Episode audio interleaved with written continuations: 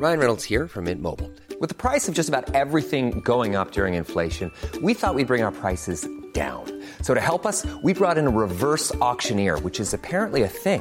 Mint Mobile unlimited premium wireless. Ready to get 30, 30, bit to get 30, bit to get 20, 20, 20, bit to get 20, 20, bit to get 15, 15, 15, 15 just 15 bucks a month. So, Give it a try at mintmobile.com slash switch.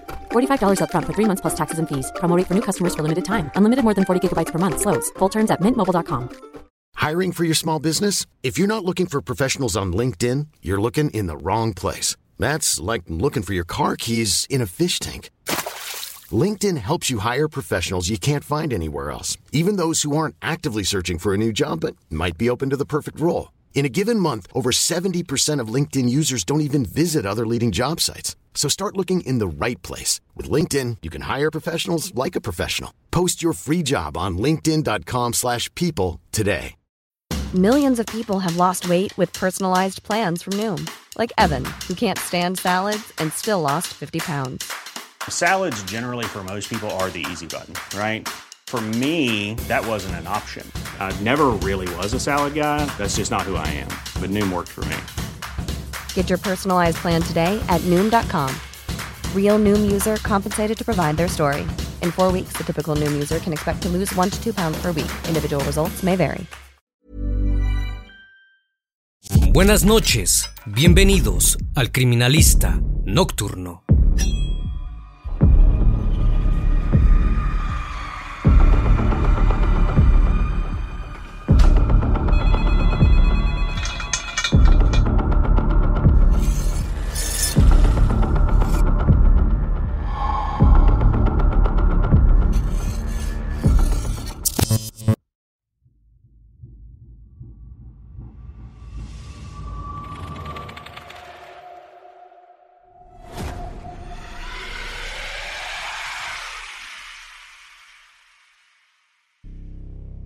Viernes 17 de mayo de 2019, vecinos del poblado Cabo López, en la ciudad de Iquitos, vieron a dos hombres bajarse de un mototaxi con un costal negro y perderse entre la maleza que separaba el cementerio de la calle. Después de un rato, los vieron salir e irse como si nada. La única diferencia era que ya no cargaban a cuestas el misterioso costal. Los vecinos decidieron adentrarse en las espesuras para descubrir lo que habían ocultado, pero al encontrarlo, más de uno quedó completamente sobrepasado por la sorpresa. Ya no se podrían quitar la terrible imagen de la cabeza. El costal contenía restos humanos en estado de descomposición. Parecían pertenecer a un menor. También había cuadernos y una mochila. Sin perder el tiempo, los vecinos llamaron a la policía para saber si sus sospechas eran ciertas. Todos pensaban que podía tratarse del pequeño Elmer Ríos, que había desaparecido ocho días atrás. La noticia dejó atónita a toda una población. El criminalista nocturno.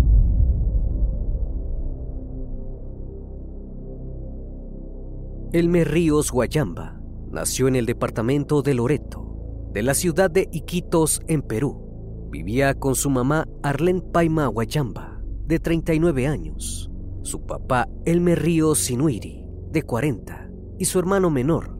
El día a día lo afrontaban gracias al trabajo del padre y una pequeña tienda improvisada que había puesto Arlen en su casa.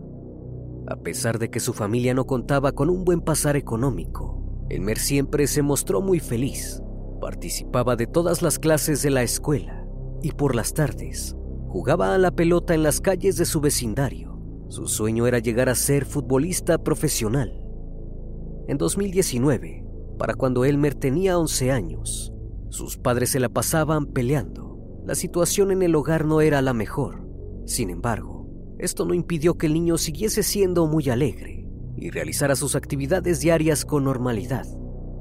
El 9 de mayo de ese mismo año, Elmer salió de su casa como cualquier otro día. Se despidió de su madre con un fuerte abrazo y se marchó hacia la escuela Ramón Castilla, en la zona de Cardoso. Cumplió con su horario de clase y a las seis de la tarde emprendió el camino de vuelta a su casa, que le tomaba cerca de media hora para llegar. Pero esto jamás sucedió. Con el pasar de las horas, la familia de Elmer comenzó a impacientarse. Decidieron salir a buscarlo por el vecindario. Pensaron que quizás estaba en casa de un amigo o se había entretenido jugando a la pelota, pero en ningún lado había rastro de Elmer. Cada vez más preocupados, decidieron reportar la desaparición con la policía. Durante la noche no recibieron ni una noticia de Elmer, pero al día siguiente el teléfono sonó y tanto a sus padres como a su hermano se les iluminó el rostro. Pensaron que podía ser información sobre el paradero del chico. Del otro lado del teléfono no se escuchó la voz de Elmer, sino la de un hombre adulto. Le comunicó a Arlene que habían raptado a su hijo y que si lo quería ver nuevamente, debía pagar la suma de cinco mil soles peruanos. La familia entró en pánico. No tenían esa suma de dinero, ni siquiera poseían ahorros. La policía les preguntó si adeudaban algún préstamo o si estaban enemistados con alguien que pudiese estar efectuando una venganza. Tanto el padre como la madre de Elmer respondieron negativamente. La noticia corrió rápidamente en los medios de comunicación. Toda la ciudad se preocupó por Elmer. Querían verlo reunido con su familia. El caso tuvo tanto impacto que los trabajadores de un hospital cercano de la zona decidieron ayudar a la causa. Pidieron a sus jefes que a cada uno le descontaran 10 soles de sus sueldos. Gracias al aporte de 150 trabajadores, el dinero fue reunido y entregado a Arlene. Todos creyeron que por fin Elmer volvería a casa. Mientras tanto, más de 200 efectivos de la policía y los servicios de inteligencia comenzaron a buscar al pequeño. El 10 de mayo los captores se comunicaron con la familia para ver si ya tenían el dinero. Acordaron un punto de encuentro. Sin embargo, cuando la familia fue a llevar los 5 mil soles, los sujetos no se presentaron. Al día siguiente, los captores volvieron a comunicarse para acordar un nuevo lugar para la entrega del dinero. La familia fue, y nuevamente los delincuentes no asistieron. Dijeron que había demasiados policías. Cinco días después de la desaparición de Elmer, lograron acordar un nuevo punto de encuentro. Los padres ya no querían ir a llevar el dinero. Estaban devastados. Le pidieron al primo de Arlene, Lester Guayamba Chota, de 23 años, que fuese a realizar la operación. Con el dinero en mano, el joven fue hacia el punto de encuentro con los captores. Luego volvió a su casa y le informó a su novia que había entregado el dinero. Sin embargo, horas después no se supo nada de Lester. Era como si se hubiese esfumado. Lejos de preocupar a la policía, su ausencia los alertó. Comenzaron a pensar en él como el principal sospechoso. Durante la noche, los captores no volvieron a comunicarse con la familia de Elmer. El padre, a pesar de encontrarse profundamente decepcionado, no bajó los brazos y salió a buscarlo por las calles. El día 15 de ese mismo mes, la escuela organizó una vigilia. Además, cientos de ciudadanos salieron a la calle a protestar. Exigían respuestas y recursos para seguir buscando al niño. Nadie entendía por qué. Si los secuestradores tenían el dinero, seguían sin dejarlo en libertad. El viernes 17 de mayo, vecinos del poblado Cabo López, en Iquitos, vieron una imagen que los dejó perplejos. Un mototaxi estacionó a 20 metros del cementerio. Se bajaron dos hombres cargando un costal negro a cuestas. Se metieron en una zona de altas malezas. Luego de un rato, salieron de los pastizales, pero ya no llevaban encima el costal negro se subieron a la moto y se alejaron rápidamente. Los vecinos no dudaron en acercarse al cementerio y ver qué había dentro de la bolsa. Al abrirla descubrieron que tenía dentro restos humanos en estado de descomposición. Horrorizados decidieron alertar a la policía. Al llegar a la zona, los agentes notaron que dentro de la bolsa también había una mochila y un cuaderno que parecían pertenecer a un menor en edad escolar. El cuerpo estaba en tan mal estado que no podían hacer reconocimiento facial, pero todos pensaron en la búsqueda que llevaba ya varios días. Debía tratarse del pequeño Elmer. Telefonearon rápidamente a su familia. Si bien no pudieron reconocer del todo el rostro, tanto Arlene como su marido reconocieron que los objetos pertenecían a Elmer.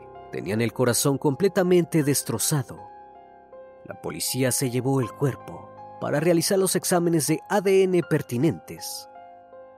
Días después se confirmó de modo oficial la desgarradora noticia. Los restos encontrados dentro de la bolsa pertenecían efectivamente a Elmer Ríos. Afuera del Ministerio Público, familiares y vecinos se reunieron para dar apoyo moral a la familia y mostrar su indignación frente al asesinato. Exigían un culpable y los ojos de todos estaban puestos en la misma persona. Comenzaron los interrogatorios hacia la familia de Elmer. La novia de Lester declaró que luego de entregar los cinco mil soles para el rescate de su sobrino, Lester fue a la casa donde ambos vivían, se despidió de ella y le pidió que cuidase de sus hijos. Le notificó que debía irse, pero no le dijo a dónde, tampoco cuándo regresaría. Los padres de Elmer estaban convencidos de que Lester era el culpable del asesinato de su hijo. Sin embargo, reconocían que era extraño, porque no tenían relación cercana con él. Casi nunca se veían. No había una razón sensata para que hubiese realizado tan terrible crimen.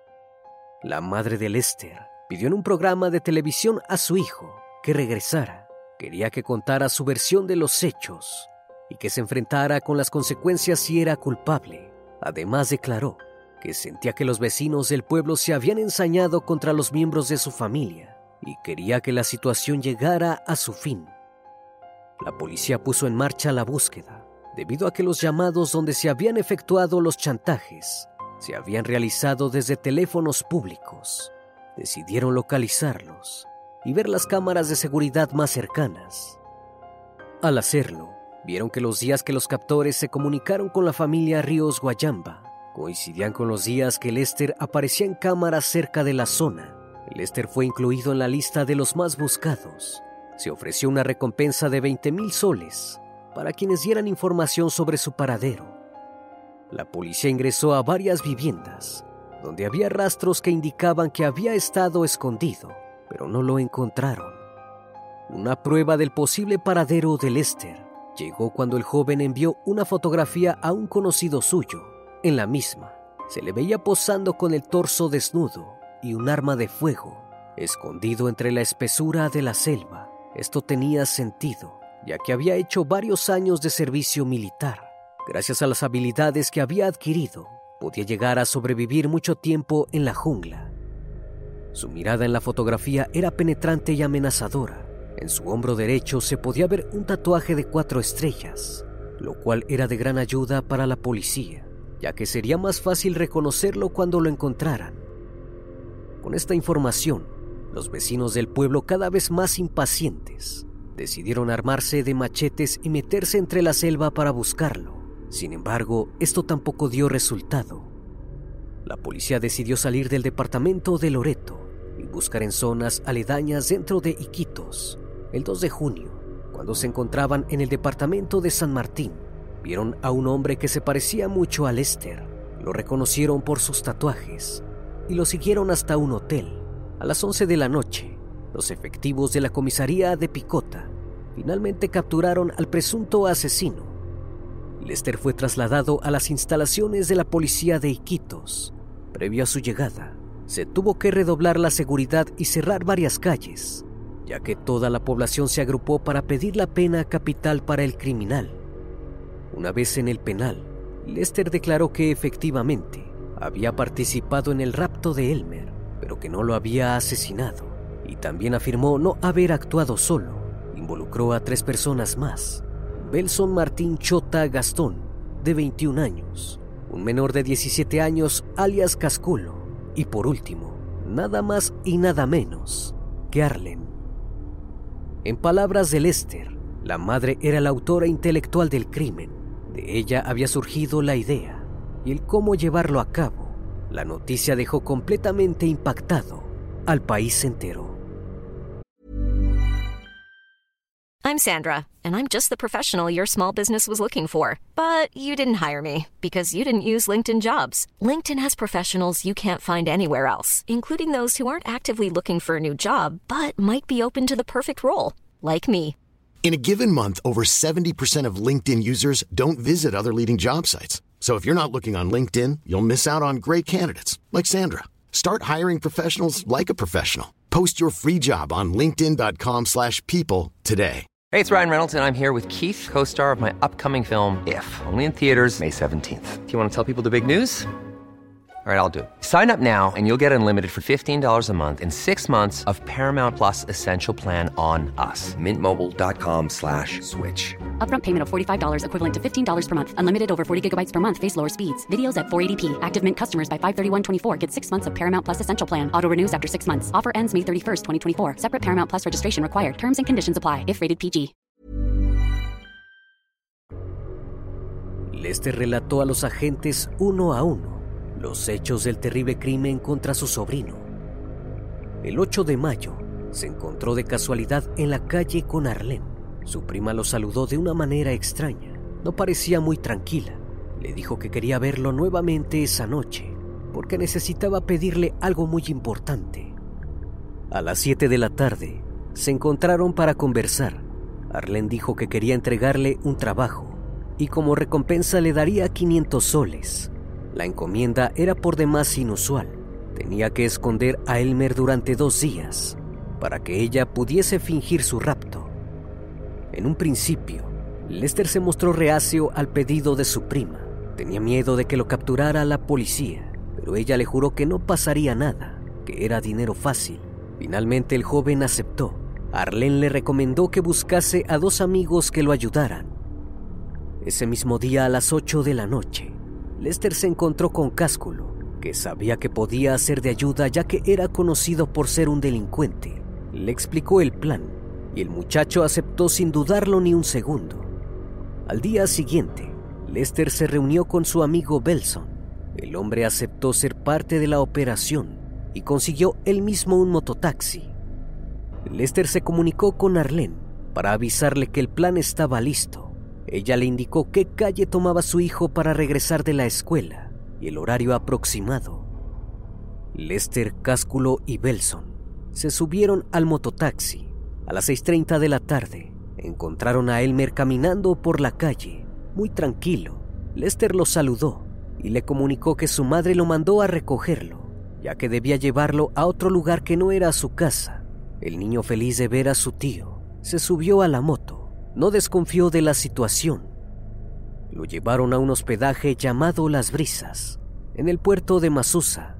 Lester había rentado una habitación. Dejaron al niño en ella y salieron para planear el siguiente paso. A las 11 de la noche, Lester buscó un teléfono público para llamar a Arlene y comunicarle que ya tenían a su hijo. La mujer le indicó que dentro de la mochila de Elmer había dejado un cuaderno con un número telefónico al que debían marcar para pedir la recompensa. Le dijo que esperaran unas horas para realizar la llamada. Cuando Lester regresó a la habitación del hotel, Elmer estaba distinto. Había comenzado a inquietarse porque su madre no llegaba. Hacía preguntas de todo tipo. Para tranquilizarlo, su tío lo llevó a un teléfono público y marcó el número de Arlene. Luego de hablar con su madre, Elmer regresó al hospedaje totalmente calmado. Se puso a colorear y no hizo más preguntas. Las horas siguieron pasando y el pequeño comenzó a desconfiar de la situación. A las 8 de la mañana del día siguiente, lo llevaron nuevamente a un teléfono público para que hablase con su madre. Arlene le dijo que estaba discutiendo mucho con su padre y no quería que él viese eso. Le indicó que debía quedarse con su tío hasta que la disputa terminara. Luego de eso, el niño se tranquilizó, pero únicamente por unos días. Cuando se debió realizar el primer encuentro para buscar el dinero, los tres hombres cerraron la puerta de la habitación con candado y se marcharon al encuentro de Arlene. Sin embargo, la ventana quedó abierta para que Elmer no se asustara. Mientras llegaban al punto de encuentro, Arlene se comunicó con Lester para avisarles que no fuesen ya que los policías irían a buscarlos. Esto no le gustó a los muchachos. Habían acordado que solo se quedarían dos días con el menor en cautiverio. El tiempo pasaba y el plan no podía concluirse. Los agentes de seguridad siempre estaban esperándolos. Luego de cuatro días, Elmer ya tenía un celular para comunicarse con su mamá constantemente. Seguía tranquilo. Sin embargo, Sus captores estaban completamente alterados.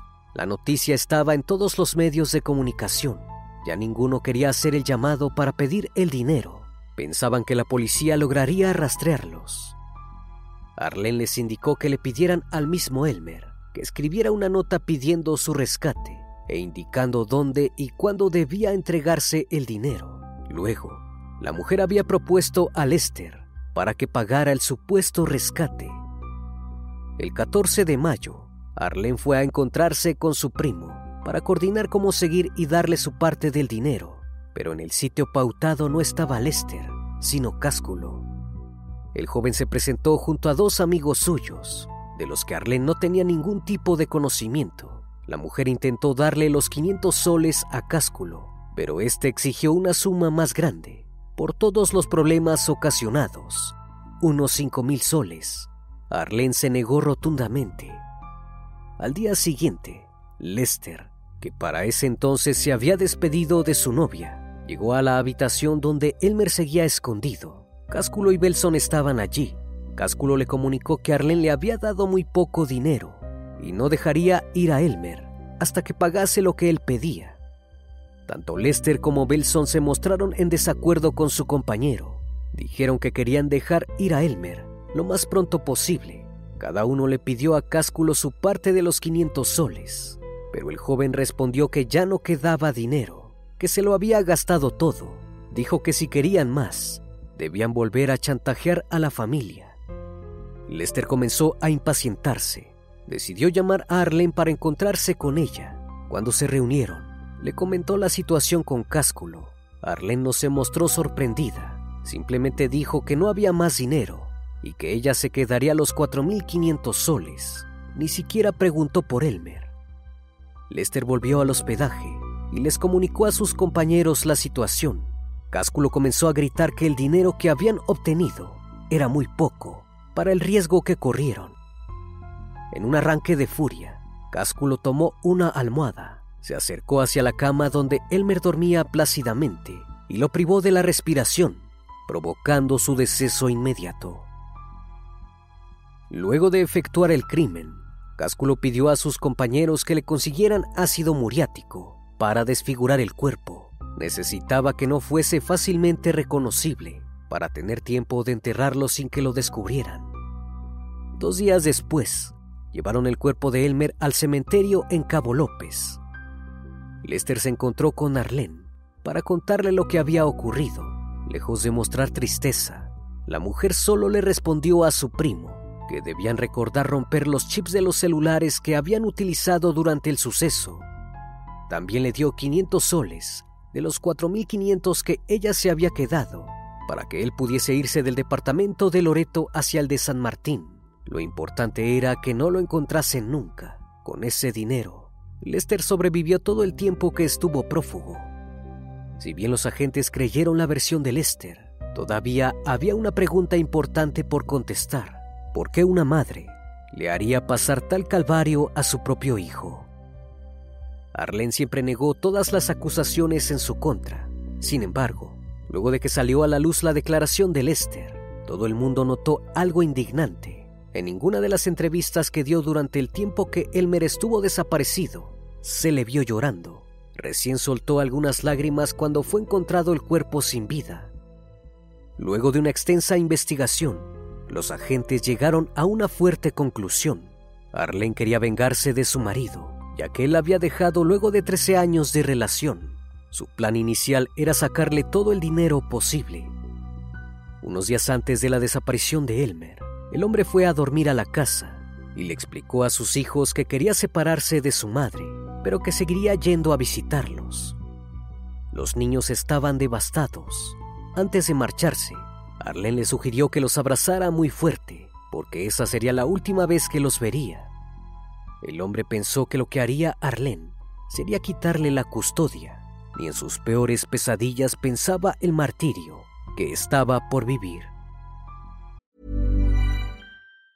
Even on a budget, quality is non-negotiable. That's why Quince is the place to score high-end essentials at 50 to 80% less than similar brands. Get your hands on buttery soft cashmere sweaters from just 60 bucks, Italian leather jackets, and so much more. And the best part about Quince, they exclusively partner with factories committed to safe, ethical, and responsible manufacturing. Elevate your style without the elevated price tag with Quince. Go to quince.com slash upgrade for free shipping and 365-day returns. Hi, I'm Daniel, founder of Pretty Litter. Did you know cats tend to hide symptoms of sickness and pain? I learned this the hard way after losing my cat, Gingy. So I created Pretty Litter, a health monitoring litter that helps detect early signs of illness by changing colors, saving you money and potentially your cat's life. Pretty Litter is veterinarian developed, and it's the easiest way to keep tabs on your fur baby's health right at home. Go to prettylitter.com and use code ACAST for 20% off your first order and a free cat toy. Terms and conditions apply. See site for details. Planning for your next trip? Elevate your travel style with Quince. Quince has all the jet setting essentials you'll want for your next getaway, like European linen, premium luggage options, buttery soft Italian leather bags, and so much more. And is all priced at 50 to 80% less than similar brands. Plus, Quince only works with factories that use safe and ethical manufacturing practices. Pack your bags with high-quality essentials you'll be wearing for vacations to come with Quince. Go to quince.com/pack for free shipping and 365-day returns. Los agentes se dieron cuenta de otra situación extraña mientras revisaban nuevamente la entrevista a la familia de Elmer. Si bien el padre había dicho en cámara que estaba divorciado de su esposa, ella siempre negó esto y decían que simplemente estaban pasando un mal momento. Finalmente Arlene fue sometida a una prueba psicológica. La misma arrojó que la mujer tiene rasgos esquizoides, que es fría y evita las actividades sociales, también que se guarda sus sentimientos y que no le interesa tener interacción con terceras personas. Puede llegar a hacer daño a personas de manera premeditada. Además, jamás le interesó tener una familia. Los primeros días de junio se ordenó la detención preliminar de Arlene Belson. Durante 72 horas, Lester ya estaba tras las rejas. El 10 de junio, el Poder Judicial de Minas dictó 18 meses de prisión preventiva para todos los implicados en el asesinato por delito de rapto, extorsión y posterior fallecimiento de un menor. Arlene fue acusada de ser la autora intelectual e instigadora del crimen. Cásculo, por su parte, fue señalado como el asesino material y le dieron tres meses de internación en un centro de prevención juvenil, debido a que seguía siendo menor de edad. Fuera de la sede del Poder Judicial, cientos de personas protestaron por el fallecimiento de Elmer. Querían que los implicados en el crimen obtuviesen cadena perpetua. Las mujeres reclamaban cómo podría ser que Arlene no tuviese remordimiento por asesinar a su hijo. También decían que se había burlado de todo el pueblo loretano, pidiéndoles ayuda en la búsqueda del pequeño. La consigna de la manifestación era que no debía permitirse que un crimen así se volviese a repetir. En las pancartas se leía, ni un menor menos. El caso quedó inmortalizado para siempre en los medios de comunicación peruanos y pasó a llamarse Caso El Mercito.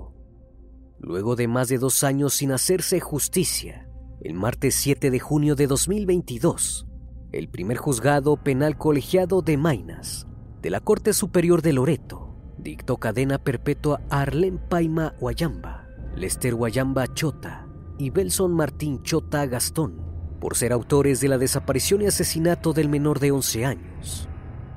Los hombres implicados en el crimen fueron internados en el penal de Guayamba y la madre en el centro penitenciario de Iquitos. Si bien la justicia fue conseguida, nada le devolverá la vida ni los sueños que tenía por delante el pequeño Elmer. Una vez más, estimado público, agradezco su compañía. Gracias por brindar un espacio de su tiempo para conocer un caso más de este canal. Si aún no estás suscrito, te hago la cordial invitación a que lo hagas y formes parte de esta gran comunidad. Esto es El Criminalista Nocturno. Hasta la próxima emisión. Buenas noches.